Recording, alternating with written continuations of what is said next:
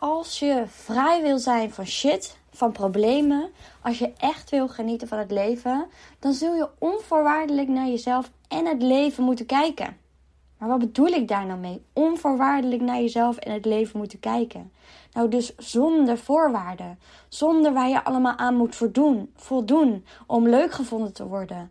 Of om ehm, er mooi uit te zien, bijvoorbeeld.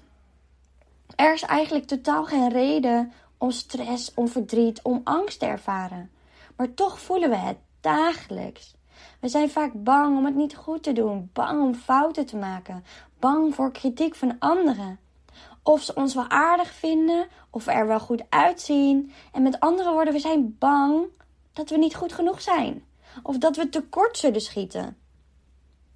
We voelen ons daarmee onveilig. We voelen ons daarmee angstig en opgesloten in onszelf. En dit is toch een heel naar gevoel. We zijn bang dat mensen ons de rug toekeren, ons uitbuiten of niet meer van ons houden. Dan loop je toch enorm op je tenen. En dit is dus heel zwaar en heel donker.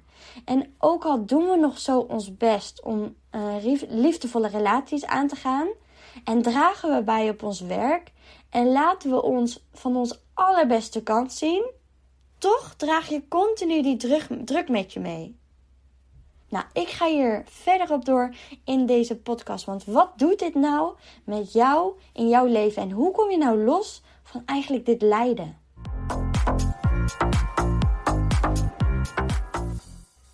We zijn weer bij een nieuwe podcast. Jeetje, en wat gaat het hard. En soms ben ik ook wel iemand die continu doorgaat.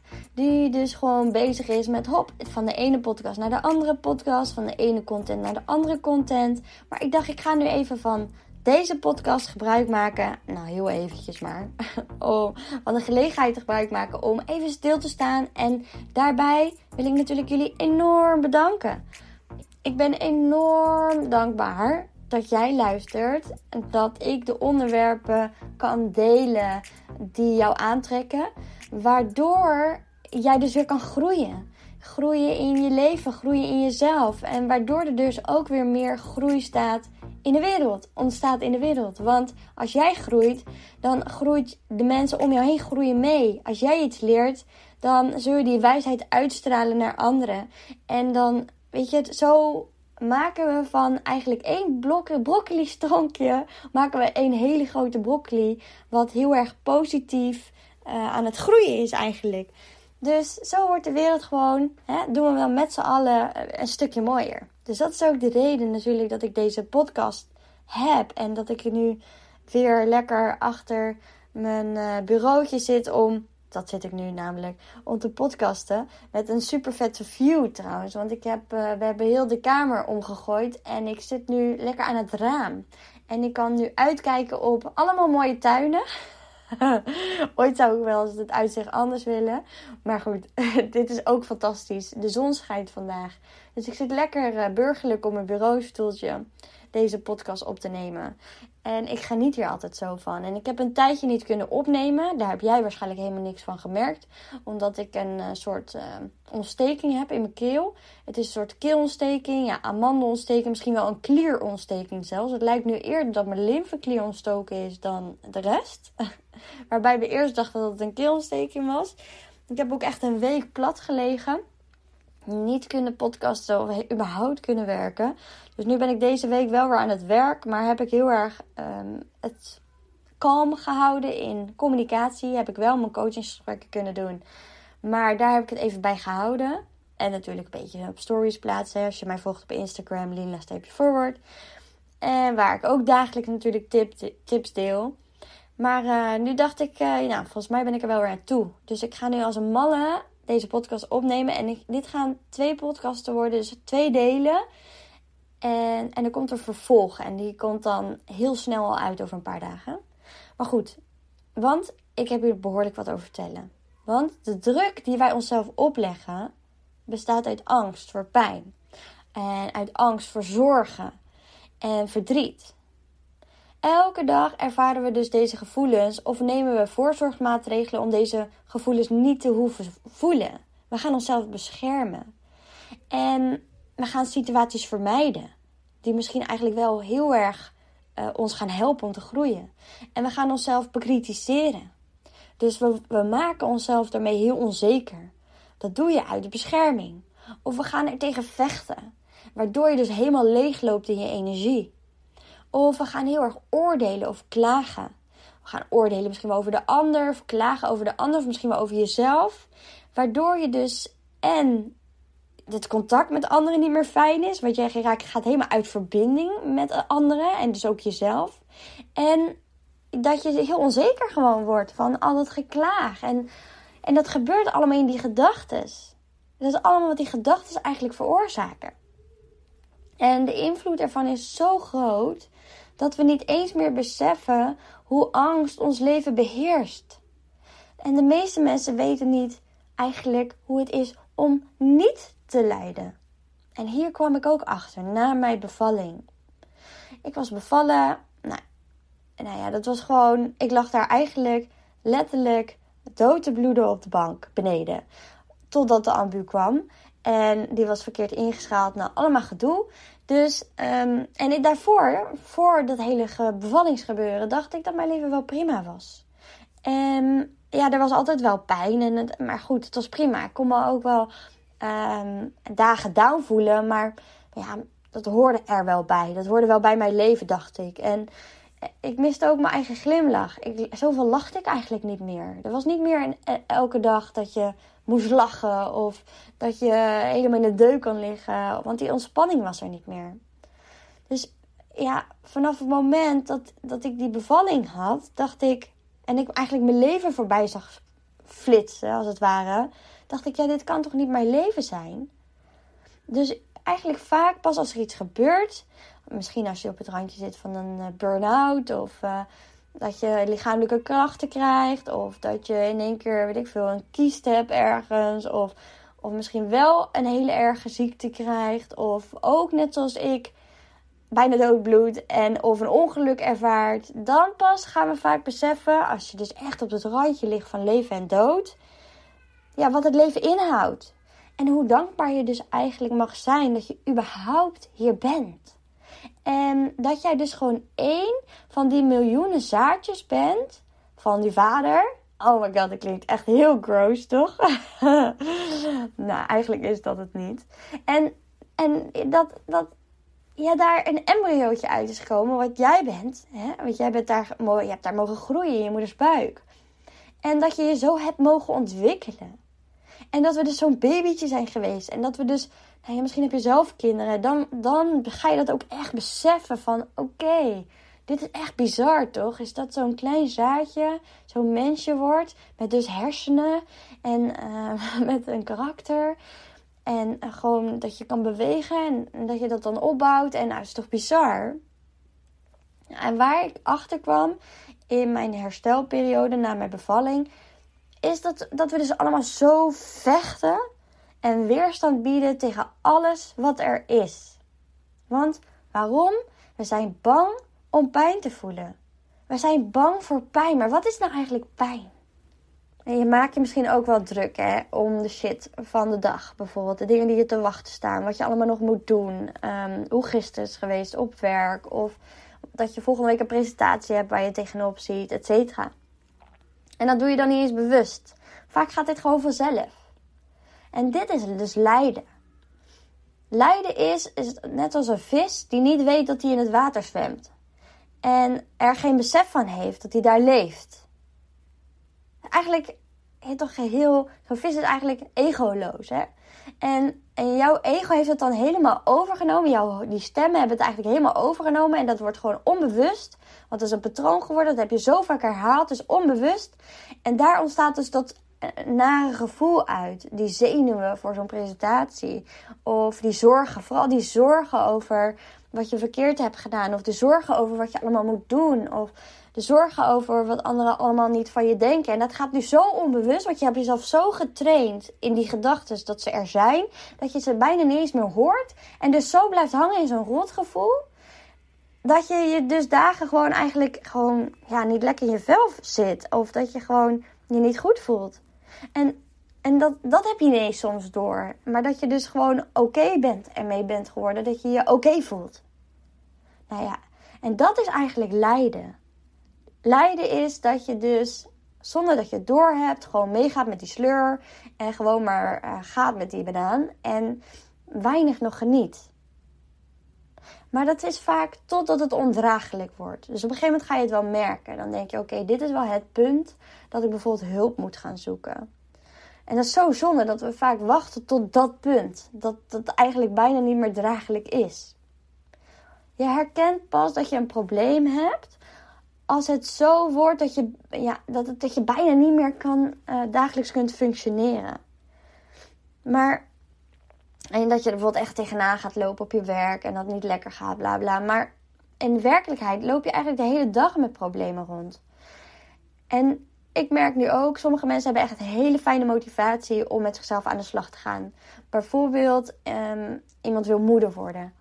En die ziet allemaal issues, die heeft al slaapproblemen nu en die heeft angst. Dus vanuit die angst zoekt ze hulp omdat ze weet, oké, als ik nu die hulp zoek, dan kan ik dat straks hè, daarmee voorkomen. Als ik een kind heb, dat ik helemaal, weet je wel, uh, buiten, uh, buiten mezelf ga vallen. En misschien wel in een postnatale depressie val of zo, weet je wel.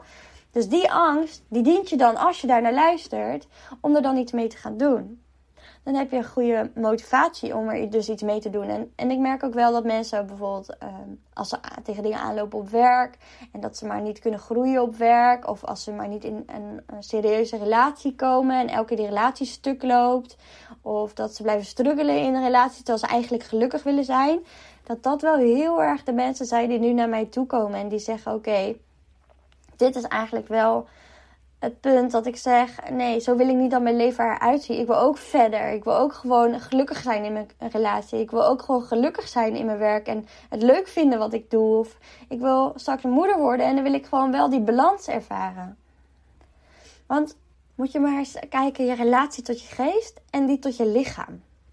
Als je die gaat vergelijken onder normale, gezonde omstandigheden, ja, ben je helemaal niet zo bezig met je lichaam, toch? Je doet gewoon wat je moet doen. Je staat op s ochtends. Het gaat ook allemaal zelf. Of de wekker gaat. Maar hè, je, het lampje gaat vanzelf weer aan bij jezelf. Dan weet je dat je uit bed moet stappen. Nou, dat wordt al wat minder vanzelfsprekend als je zwanger bent en zo'n buik hebt. Dus dan zie je hoe makkelijk het eigenlijk is om ja, vanzelf je lichaam het werk te laten doen. Je loopt, je kan auto rijden, zelfs dat kan je onbewust doen. soort van je kan werken, je kan spelen, misschien wel spelen met je kinderen of je kan een spelletje doen. Zonder dat je aandacht uitgaat eigenlijk naar je lichaam. Het gebeurt gewoon. Je hoeft niet na te denken dat je je arm moet uitstrekken of dat je uh, je handen aan het stuur moet vastpakken en naar links naar rechts moet. Dat hoeft niet. En pas als je iets hapert, ja, dan pas gaat dus je aandacht uit naar je lichaam. Dus stel uh, je krijgt last van je schouder, dan ga je het merken met de autorijden en voel je in één keer je schouder. Maar ja, je bent dus wel de hele dag bezig met je hoofd en die gedachten. Er gebeurt zoveel in dat hoofd. Er, er zijn gedachten. Ik weet bijna eigenlijk iedereen, iedereen die mijn podcast luistert, die heeft last van die piekergedachten. Van dat drukke hoofd. Van continu dat maar aanstaan in je hoofd. En dat had ik ook. En dan kan je denken, ja, maar dat is toch onmogelijk. En klopt, het zal nooit helemaal uitstaan natuurlijk. Maar grotendeels, nou ja, ik denk een groot percentage bij mij heb ik echt niet meer zoveel gedachten. Dus het kan veel minder zijn. En het kan ook heel erg fluisteren in plaats van continu dat het aan het schreeuwen is. En dat je het voelt als waarheid en er dus naar moet luisteren. Dus ja, je maakt je de hele tijd druk om dingen zoals, uh, nou stel dat er iets misgaat in die meeting vanmiddag, wat moet ik dan zeggen? Ga je al die scenario's in je hoofd halen? Um, nou, zonder voorbereiding zal ik vast wel vastlopen van al die zenuwen. Nou ja, dit noem ik dus lijden. Piekeren is lijden. Kan ik hem wel vertrouwen? Wat als ik mezelf blootgeef en hij er misbruik van maakt? Met relaties bijvoorbeeld. Of zoiets wil ik echt nooit meer meemaken. Nou ja, als je dit soort gedachten hebt, dit is de pijn die het gevolg is van continu over jezelf nadenken. Maar waarom zouden we voortdurend bezig zijn met nadenken en over onszelf nadenken? Waarom is er in onze gedachten zoveel plaats voor ik, voor mij, voor mijn, me, myself en I? En hoe, vraag, hoe, vaak vraag je jezelf niet af of het wel goed met je gaat? Of je iets nog wel leuk vindt? Of hoe je de dingen naar je hand kunt zetten? Dat herken je vast wel. En dat doe je omdat je je psychisch niet oké voelt.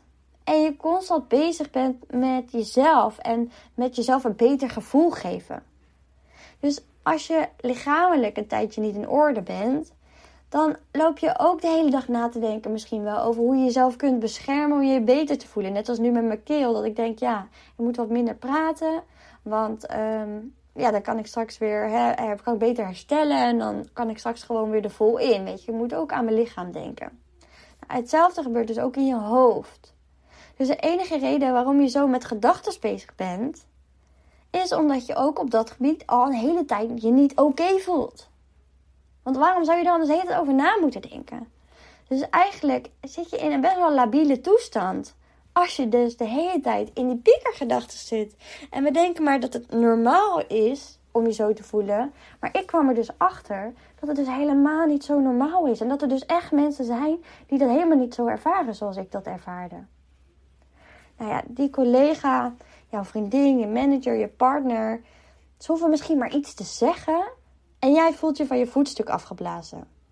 Als, als je er überhaupt al op stond, op dat voetstuk. Als je jezelf überhaupt al op die eerste plek kon zetten. Je kunt pas een einde aan dit lijden maken als je inziet dat je je niet oké voelt. Dat je kunt toegeven: oké, dit is niet oké. Want dan stop je het gevecht. En ook zul je moeten erkennen dat dit allemaal niet zo hoeft te zijn. Het is niet, je bent niet zoals je bent. Nee, je kan zijn wie je wil zijn. We, zitten we, denken ons zo vast in het leven is zwaar en moeilijk en hard en dat, al die negatieve gedachten. Maar je hebt maar één leven. Dus waarom zou je in die gedachten blijven hangen als je ook elke dag gelukkig kunt zijn? En je kunt ook dus echt gezond zijn. En het geeft ook zoveel rust en ruimte en energie als je inziet dat het allemaal niet nodig is om zo te lijden. En het dus niet nodig is om zo tegen van alles en nog wat jezelf te moeten beschermen. En dus eigenlijk te vechten tegen alles wat er is. Je hoeft niet continu te piekeren over wat je gezegd hebt. Of wat die persoon nu wel van je zal denken. Wat voor leven heb je dan eigenlijk? Als je constant over zulke dingen druk maakt. Over wat andere mensen allemaal denken en zeggen. Terwijl eigenlijk doet iedereen dit dus. Dus iedereen is alleen maar bezig met zichzelf. En jij bent bezig met wat die ander denkt over jou, terwijl die ander eh, bezig is met wat, die wat jij denkt over die persoon. Het is toch crazy als je daarover nadenkt?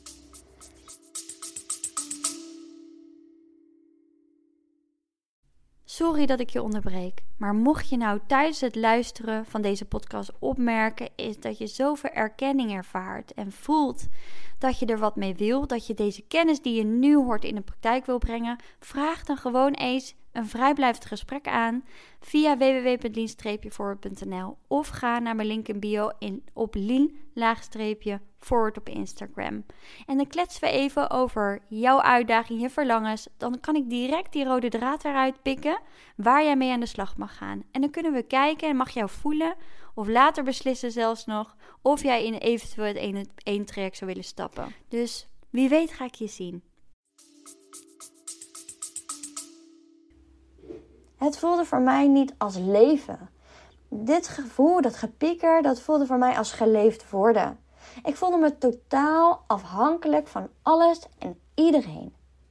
Ik dacht dat ik controle had door alles te overdenken en al die scenario's honderd keer te herhalen in mijn hoofd, zodat ik mezelf kon beschermen. Dus ik ging alles helemaal. Hè, als Rens dan, uh, Rens kon eventueel dit zeggen, dan zou ik dat zeggen. En ik kon zo'n heel gesprek, als ik iets moest aangeven of zo, kon ik al helemaal hebben in mijn hoofd. En dat kan soms jou helpen. Maar als je dit de hele dag door doet, dan is het echt mega ongezond. En dit kost je zoveel energie.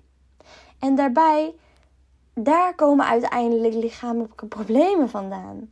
En klachten vandaan. Ik geloof er heel erg in dat je lichaam daar heel erg op reageert. Want je, je, je hebt zoveel stress in je lijf. Je maakt zoveel stress ehm, hormonen of stofjes aan. Dat, dat gaat helemaal zich opslaan in je lichaam. Krijg je last van je rug, van je schouders, krijg je hoofdpijn, migraine, word je ziek, van alles. En ik merkte ook dat toen ik dit deed, ik niet meer leefde vanuit mijn hart, maar vanuit mijn hoofd. Dus niks was meer spontaan. Niks was, was meer vanuit echte liefde. Je wordt een soort van een robot. En je verliest daarmee dus die positieve, blije gevoelens. Dat echte menselijke. Dat gevoel wat je hebt als kind. Als je uh, Sinterklaas is of als je een verjaardag, er, ja, verjaardag eraan komt. Dat ken je toch wel eens dat je, weet je dat nog van vroeger, dat je dan opstaat. Dat je überhaupt al helemaal zenuwachtig was voor het slapen en bijna niet kon slapen. En dan stond je op en dan voelde je echt zo'n speciaal mens. Want jij was jarig en alles draaide om jou. En dat vond je dan fantastisch. Zeker als je heel klein bent. Kan zijn dat je, als je dat later al niet meer fijn vond, dat er dus al overtuigingen op zaten. Waardoor je dat niet meer fijn vindt. Want over het algemeen, hele kleine kinderen die voor mij zijn, nou ja, heel jong, onder de vijf. Dat je dan, ja, die, die oh, ik word wakker, je staat op met zo'n excitement, weet je wel. Zo'n, ah, zo'n, nou dat. Heb jij dat nog wel eens? Dat je denkt, ah, nou, ik had dat niet meer. En dat heb ik nu wel weer. Dat ik echt helemaal kan opleven en dat ik helemaal in dat moment kan zijn en helemaal daarvan kan genieten. En dat ik echt met van die liefdevolle ogen naar de kinderen kan kijken en naar Rens kan kijken. En echt geniet van hele kleine dingen. Dat is toch fantastisch? En als je in zo'n robotmodus leeft, dan heb je dat niet. Nee, want dan ben je gewoon geprogrammeerd zoals het is, elke dag weer opnieuw. En nou, dan leef je gewoon je leven. En snap je? Je klinkt al een beetje zo, toch? Heel veel negatieve gedachten. Het is allemaal KUT, klagen, gedoe, slecht weer, geen zin, geen zin in werk, geen zin in dit, uh, uh, uh, dat. Maar eigenlijk willen we ons niet zo voelen. Kijk, en ons lichaam communiceert met ons hart het is ook letterlijk zo hè, dat alles helemaal in verbinding staat in heel je lichaam met elkaar. Dus als je alleen naar je hoofd luistert, raak je verwijderd van jezelf en van wie je echt bent. Als je dus te veel eet, geeft je maag een signaal, toch? Je krijgt buikpijn of je raakt opgeblazen. Dat deed ik regelmatig, lekker even veel eten als ik me rot voelde. Of als je flink hebt gesport, dat deed ik dan daarna. dan krijg je super veel spierpijn, toch? Als je lekker hebt, even goed hebt uitgesloofd. Ik heb zelfs nu een beetje spierpijn, omdat ik, misschien heb je het gehoord in mijn story, is dat ik, ja, ik was aan het lopen. Rens had me afgedropt. Dat doen we wel vaker. Rens dropt me dan af. En dan, ik ga wel even helemaal buiten mijn, uh, ga ik in één keer iets anders vertellen. Maar goed, en ik raakte mijn handschoenen kwijt. Even zo bij de week. Ik was lekker aan het lopen langs het kanaal. Ik raakte mijn handschoenen kwijt. Kwam ik halverwege achter. Ik had er afspraak om half twaalf. Ik dacht, shit, nu moet ik terug voor die handschoenen. Ik terug voor die handschoenen. En ik pak een handschoen halverwege. Uh, en helemaal, helemaal terug waar ik afgedropt was. Weer een handschoen. Kut. En dus toen gevonden, oké, fijn. Maar toen had ik nog maar een half uur bij mijn afspraak te komen. En toen moest ik rennen. En wat kreeg ik toen? Spierpijn. Nou, daarom moest ik hier aan denken. Ik heb eigenlijk heel weinig spierpijn. Ik sport best wel veel, maar ik heb nu twee weken niet gesport. Dus als je flink hebt gesport, dan krijg je spierpijn. Zeker als je het een lange tijd niet hebt gedaan. Dus ja, het lichaam communiceert door middel van een universele taal. En dat is eigenlijk pijn. Je lichaam communiceert met pijn. Dus ook de hoofd, je hoofd functioneert vanuit zo'n universele taal. En dat is angst. Dus bij je lichaam is het pijn en bij je hoofd is het angst. En dat is zelfbewustzijn. Dus um, jaloezie, onzekerheid, bezorgdheid, dat is allemaal gebaseerd op angst. Als je een dier mishandelt, wordt het angstig. En met ons gebeurt hetzelfde. Dus sta eens even stil bij wat je allemaal verlangt. Je zegt: Ik wil dat iedereen mij aardig vindt. Ik wil niet dat iemand iets verkeerds over mij zegt. Ik wil dat wat ik zeg en doe bij anderen altijd goed valt. Ik wil niet dat iemand mij kwetst. En ik wil niet dat er dingen gebeuren waarvan ik niet gediend ben. Ik wil, ik wil, ik wil, ik wil niet, ik wil niet, ik wil niet. Dat wil je allemaal niet. Dat is hoe jij dan geprogrammeerd bent. Ik wil dat alles precies volgens mijn wensen verloopt. En dan zeg je, zorg jij er maar voor dat deze dingen allemaal waarheid worden. Ook al moet je er dag en nacht over lopen piekeren. Dat zeg je eigenlijk tegen je hoofd. Want je probeert dat allemaal te voorkomen door dat, door dat piekeren. Uit angst. En natuurlijk is het antwoord hè, van jouw hoofd, waar we ons mee identificeren. Dus we denken ook dat we die gedachten zijn. Ja, tuurlijk, je kunt het berekenen. Dat is eigenlijk wat gebeurt.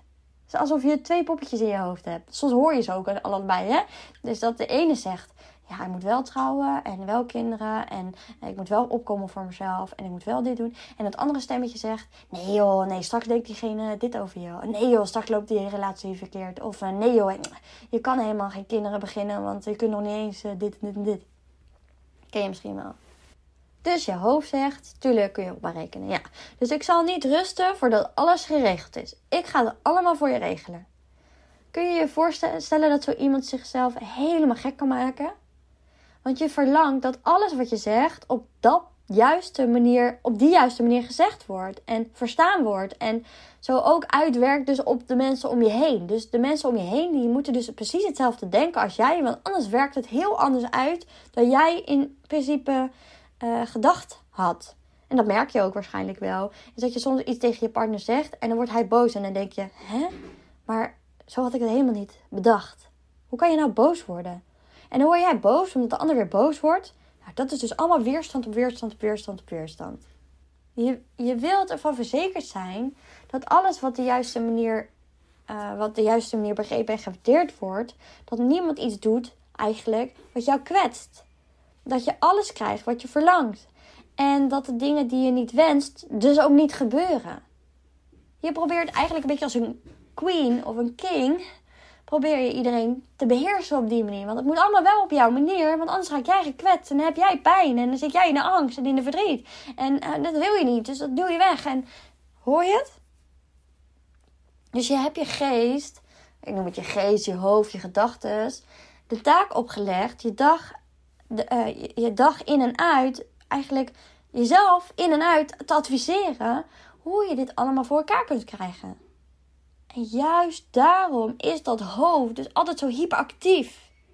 Want het is onmogelijk voor hem om alles op die manier uit te spelen. Het is eigenlijk een spel wat je aan het spelen bent met jezelf.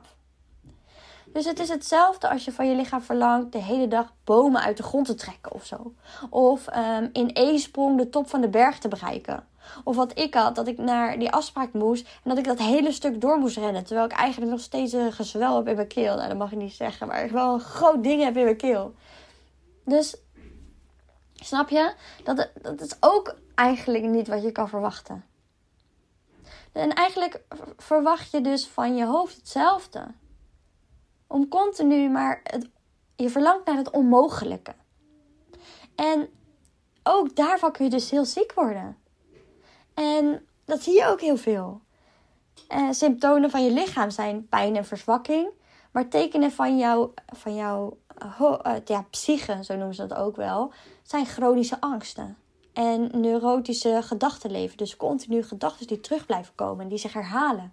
En die chronische angst is angst voor angst om dood te gaan, angst dat er dingen gebeuren in je lichaam, ehm, angst om um, nou, voor zelfbeeld natuurlijk, dat je een heel negatief zelfbeeld hebt, angst voor afwijzing, angst om het niet goed te doen. Dat zijn allemaal hele sterke angsten. Die angsten beheersen jouw leven dan op dit moment. Dus ja, vroeg of laat moet je wel wakker worden en erkennen dat er daarbinnen iets niet oké is. Luister maar eens hoe de stem in je hoofd je onophoudelijk vertelt wat je allemaal moet doen. En waar je naartoe moet gaan en waar niet. En waar je moet zeggen, wat moet zeggen en wat niet moet zeggen. En welke kleren je moet dragen en welke kleren je niet moet dragen. Er komt gewoon geen einde aan. Was het ooit anders in de tijd dat je naar school ging bijvoorbeeld? Is het ooit anders geweest? Want dit gepieker over jezelf is eigenlijk dus echt die vorm van lijden. En wat doe je eraan? En hoe kun je er een einde aan maken? Nou ja, de meeste mensen denken dat ze hun innerlijke problemen kunnen oplossen door de spelletjes die ze hun hele leven lang al spelen te perfectioneren. Je bent geobsedeerd door die gedachten. Dus het ene probleem is nog niet opgelost, of het volgende komt alweer. Dat herken je misschien wel. Is dat uit de wereld geholpen? Nou, dan ontstaat er gewoon weer een nieuw probleem. En dat is waar je gedachten continu naar uitgaan. Dus je aandacht gaat uit naar wat er, wat er op dat moment dwars zit. En je, je piekert over je probleem. En waarom heb je er last van? Wat kun je eraan doen? Kijk, doe je er niks aan, dan zul je je hele leven blijven piekeren. Je zult ontdekken dat de stem van binnen je altijd probeert wijs te maken dat je iets in de buitenwereld moet veranderen. Het zal dan ook vaak aan anderen liggen. Door corona ervaar je dus nu geen balans. Nee, dat komt door corona. En door corona kan je nu niet sporten. Nee, dat is door corona. Terwijl er zijn 100 miljoen andere mogelijkheden om te sporten natuurlijk. En jij hebt zelf bedacht dat je dat niet de manier vindt. Dus ga je in de weerstand. Door corona zit je niet lekker in je vel. Nee, is corona die uh, jou dat, die gedachten geven. Ja, jij bent degene die ja, die, die gedachten ontwikkelt in je hoofd. Maar ja, door corona werd je juist even stilgezet. Door corona kun je niet continu afleiden en beschermen met alles wat je doet om niet te voelen. En dat is daarom heb je al die gedachten. Daarom schuif je het af naar anderen. Omdat je ja, niet naar jezelf wil kijken. Omdat je niet bezig wil zijn met je binnenwereld. Want dat is super confronterend. Dat is heel eng. En angstig word je daarvan. Dus je speelt het spel met je hoofd mee. Maar je hoeft dit spel dus helemaal niet te spelen. Besef dat wat je ingefluisterd wordt, dat het helemaal geen gezond advies is. Het zijn hele zieke gedachten die worden ingegeven door angst. En dat bedoel ik dus elke keer met angst en liefde. Kies je voor liefde of kies je voor angst? Luister nooit naar die adviezen van eigenlijk die verstoorde geest. Die, die verstoorde gedachten, die ontstaan natuurlijk door overtuigingen. En door alles wat jij hebt meegemaakt in je leven. Dat zijn eigenlijk allemaal angsten die nog gevoeld mogen worden. Wat super eng lijkt. Want ik weet dat de meesten die nog geen hulp hebben gevoeld uh, of gezocht, die vinden het eigenlijk doodeng. Die zijn hier bang voor. En ik was hier ook bang voor. Maar ja, je wordt misleid. En je maakt jezelf dus dingen wijs, zoals: oh ja, als ik eenmaal promotie heb gemaakt, ja, dan komt alles wel weer goed. En uh, dan ben ik weer helemaal tevreden en komt er weer rust in mijn leven. Of um, ja, als deze, uh, dit project is afgerond, dan uh, ja, ervaar ik weer rust op werk. Dus dan ervaar ik weer meer balans. Maar ja, heb je ooit ondervonden dat dit echt zo is? Heeft een promotie ooit een einde gemaakt aan al je onzekerheid in, je, in bijvoorbeeld je financiële opzicht of um, in je gemoedstoestand? Heeft het je echt kunnen geruststellen? Nee, die van mij niet. Er komt gewoon weer een nieuw probleem voor in de plaats. En als je op vakantie bent geweest, ja, dan moet je weer een volgende vakantie plannen. En in het vooruitzicht hebben. Want anders dan word je daar heel verdrietig van. Of als je weekend hebt gehad, ja, dan kun je niet wachten tot het weer weekend is. Pff, gaan we weer deze week. Hop, weer weekend. Ik leefde ook van weekend naar weekend. Verschrikkelijk. Want ja, ja, vijf dagen werken. Op een gegeven moment ging ik wel vier dagen werken, al voor de kinderen. Of 36 uur eigenlijk. Want toen dacht ik, dit wil ik niet. Maar ja, waarom niet? Omdat het gewoon niet, het niet was voor mij. En, en wat er was, dat kon ik niet aanpakken, want ik zat zo in die negatieve modus. Ik kon het niet op een andere manier zien. Ik had mijn brein zo negatief geprogrammeerd dat ik van weekend tot weekend leefde. Dus als je klein woont, dan kun je bijvoorbeeld niet wachten totdat je wat groter kan wonen. Of als je geen bad hebt in huis, dan kun je niet wachten totdat je wel die badkamer hebt. Want dan wordt alles anders. Zodra je dit inziet, grijp je ook, begrijp je ook dat we hier te maken hebben met serieuze onderliggende problemen. Dus door dingen in de wereld te veranderen, zullen onze innerlijke problemen er niet minder op worden. Er zijn dus alleen maar pogingen het probleem op te lossen. Externe omstandigheden vormen nooit dus die oorzaak van onze innerlijke problemen. Dat denken we alleen. Het zat er al. Je wordt alleen geconfronteerd met alles wat er al zat. Je bent niet meer afgeleid nu, omdat je veel thuis bent en dat je niet continu uh, kan stappen of een, uh, een café in kan duiken of kan sporten als een mannen. Of snap je? Je wordt niet meer zoveel afgeleid. Dus je, je gaat in één keer stilstaan en dat is raar. Dus ja, voel je, misschien voel je wel van, van binnen heel leeg en eenzaam. En dan komt dat niet omdat je niet tegen die ware bent aangelopen. Die, misschien ben je alleen, heb je geen partner. Of misschien voel je je wel met je partner zelfs eenzaam en leeg. Dat is dan niet de oorzaak van je probleem. Want je relatie zou niet anders dan een poging zijn je probleem op te lossen. Je hoopt daarmee je gevoel van eenzaamheid te kunnen verjagen door middel van die ander. En als dat niet lukt, ja, dan zul je weer op iets anders storten. Dus ja, het feit blijft dat externe veranderingen geen einde zullen maken aan je probleem, omdat je dat dan niet aanpakt bij de wortel. En dat zie je ook in relaties natuurlijk. Dat zie ik ook in mijn relatie. Rens en ik zijn ruim tien jaar samen. Dus ja, op een gegeven moment merk je wel als je gaat samenwonen al... Hè, dat er wat struggles ontstaan. En dat het hele verliefde gaat er al af. Ja, waarom? Omdat je dat toen nog projecteerde als... Hè, jij bent mijn oplossing. Maar hè, extern er kan niks opgelost worden. Het moet allemaal intern opgelost worden. Dus het is gewoon even weer zo'n bescherming. En op een gegeven moment raak je aan elkaar gewend, et cetera, et cetera. Gaat die verliefdheid er wel af, want je gaat toch wel ontdekken dat uh, ja, je bepaalde blinde vlekken had, uiteraard. En je gaat dingen spiegelen. Nou, er zit natuurlijk nog veel meer achter. Daar heb ik nog een andere podcast over. Angst in een relatie of zoiets. Maar ik ga daar ook nog later vast wel een keertje op door. Maar, dus ja, een relatie krijgen lost jouw probleem niet op. De wortel van het probleem is het gevoel dat je je binnen niet heel incompleet voelt. Dus wanneer die wortel niet helemaal wordt blootgelegd, zul je dus altijd blijven zoeken naar iets of iemand om het probleem te camoufleren. Je zult je dan verstoppen achter geld, achter mensen, achter aanzien en achter goedkeuring van anderen. Nou, dat klinkt toch niet heel fijn, toch? En dit alles is dus helemaal niet nodig. Want je kunt die eenzaamheid gewoon in jezelf lossen. Je kunt het gewoon het innerlijke probleem aanpakken. En dit heeft te maken met je rugzakje, met je eigen overtuigingen, zei ik al. Hè? En die patronen waar je in zit. En vaak omdat het 95% onbewust is, heb je het dus niet eens door. En ik heb deze podcast in twee delen opgesplit. Ja, anders werd het wel heel lang. Ik ben nu al eventjes aan het kletsen. En ik wil eigenlijk niet langer dan een half uur. Vind ik wel genoeg. Voor jou ook, denk ik. Om zo lang naar mij te luisteren. Dus in het tweede deel ga ik je ook meer tips met je delen over hoe je hieruit kunt stappen. En hoe je nog meer in rust kunt leven. Maar belangrijk is, is dat je ermee aan de slag gaat.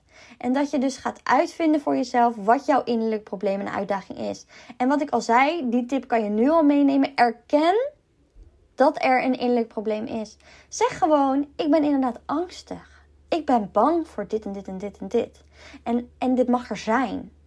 En dat helpt je alleen al om er meer rust bij te voelen. En zeker bij bijvoorbeeld dwanggedachten. Waarom hebben mensen dwanggedachten? Want die podcast was heel populair. Dat is omdat mensen continu in de weerstand gaan op wat ze horen. Ze keuren af wat ze ervaren, wat ze horen. Ze oordelen over wat ze horen. Dus heel erg dus inzien, oké, dit is waar ik last van heb. Gaat je al helpen en rust geven en ontspanning geven. Nou, wil je dit bij mij doen? Deze maand komen er dus een aantal plekjes vrij.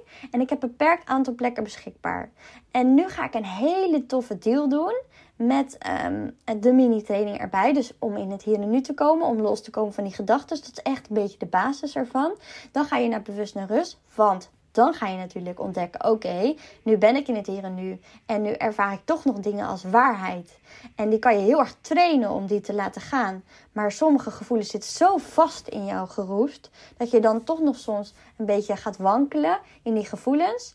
Dat je toch nog daar momenten rot kunt voelen. Of dagen rot kunt voelen. En dat je niet weet hoe je daaruit moet stappen. Dan is bewust naar rust heel fijn. Of dat je het gevoel hebt dat je niet uit je bescherming kunt stappen. Dus dat je continu maar door blijft gaan in het leven. Of dat je um, toch heel veel ruzies nog hebt met je partner. Et cetera, et cetera. Dan is bewust naar rust ook heel fijn. Want daar, ja, daar ga je dus helemaal die overtuigingen uitdiepen. Ga je zelf onderzoeken. En die ga je dus ook in zelfstappen door kunnen doorbreken. Door middel van audio, video, visualisatie, et cetera. Maar als je dan ook nog het één op één traject met mij erbij neemt dan, um, ja, dan ga je echt helemaal door die kern heen met jouw uh, diepliggende overtuigingen, waar dus de dingen ook vandaan komen. En dan krijg je ook echt inzicht in waarom je bent zoals je bent. En vanuit daar kun je dus weer iemand zijn wie je wil zijn. En zit je niet meer zo vast in, in je verleden eigenlijk. Want stiekem zitten we allemaal vast in onze verleden. Want dat is wat die gedachten doen. Die gedachten zijn ontstaan door de dingen die er zijn gebeurd. En dan vanuit daar kun je dus je brein herprogrammeren. Dus kun je andere gedachten ja, gaan, gaan ontwikkelen. Om dus wel dat leven te gaan leven die jij wel wilt. En soms weten we ook niet eens wat voor leven we willen, maar weten we wel dat we in ontspanning willen. Weten we wel dat we rust willen. En dat is al voldoende voor mij om eh, met mijn kennis en ervaring en met de methodes waar ik mee werk, met de work, NLP's en een aantal methodes die ik veel gebruik, ook een stukje regressietherapie. Dat is een stukje therapie dus echt om vanuit dingen die er zijn gebeurd vroeger. Bijvoorbeeld een scheiding of uh, uh, misschien een agressieve vader of afwezige vader. Of dat je je niet gezien hebt gevoeld, dat je in een groot gezin bent opgevoed. Of weet ik veel, dat iemand is overleden in je verleden, et cetera, et cetera. Dat je ook daar doorheen kan gaan. Dus we gaan ook grote stappen maken. En dan ja, kom je weer dicht bij jezelf. Ga je jezelf weer begrijpen en vanuit daar kan je weer groeien. Dus ik hoop dat ik zo een beetje duidelijk ben. Want het is een enorm traject en heel lastig om in een paar minuten uit te leggen. Maar als je interesse hebt, uh, hij is als het goed is nu, nu ga ik hem lanceren. Als je dit nu op die woensdag luistert. En ik doe de lancering altijd maar een week. Dus heb je interesse, nu is nog een goede prijs. Die prijzen gaan ook flink omhoog straks. Waarom? Omdat ik te maken heeft met, met belastinggebeuren. Ja, ik uh, ben hier niet zo in thuis. Ik heb nu een financieel adviseur en die heeft mij aangeraden om mijn prijzen omhoog te gooien. Omdat ik anders vastloop. Want ik moet ook heel veel afdragen. Nu lijkt het natuurlijk zo, oh Joline biedt een traject aan van, nou ja, bijvoorbeeld, uh, geen idee waar die nu voor staat. Ga je dan zien. Check even de website www.lean-voorbeeld.nl slash coaching.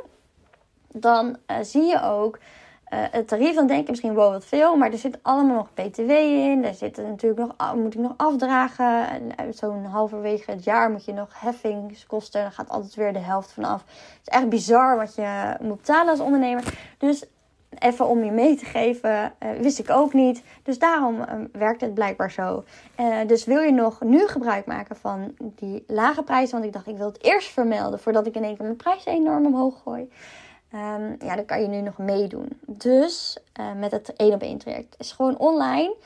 En uh, het zijn 10 gesprekken, check-in momenten met mij. Het is gewoon een lekker fijn traject om continu te sparren met elkaar. Ik ben gewoon jouw buddy eigenlijk voor zes maanden. Dus uh, wil je ook gewoon meer rust ervaren, uit die gedachten stappen, uit die visuele cirkel, die negatieve gedachten en meer positieve gedachten hebben en ja, die energie voelen en dus daar vanuit die zelfvertrouwen ervaren.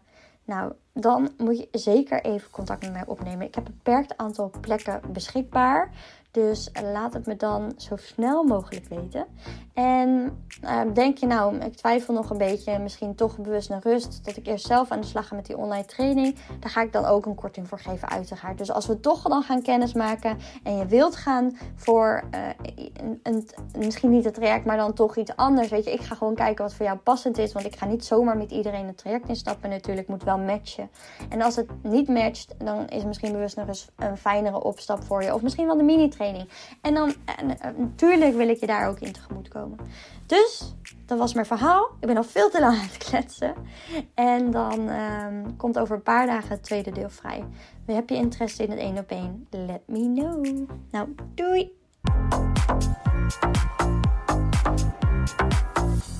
Wat tof dat je hebt geluisterd. Deel het op Instagram om ook anderen te inspireren en tag mij. Het zou mij enorm helpen als je deze podcast gaat volgen en als je een review achterlaat op iTunes via Apple Podcast. Zo word ik beter vindbaar en kan ik daarom nog meer mensen helpen. Bedankt. Doei!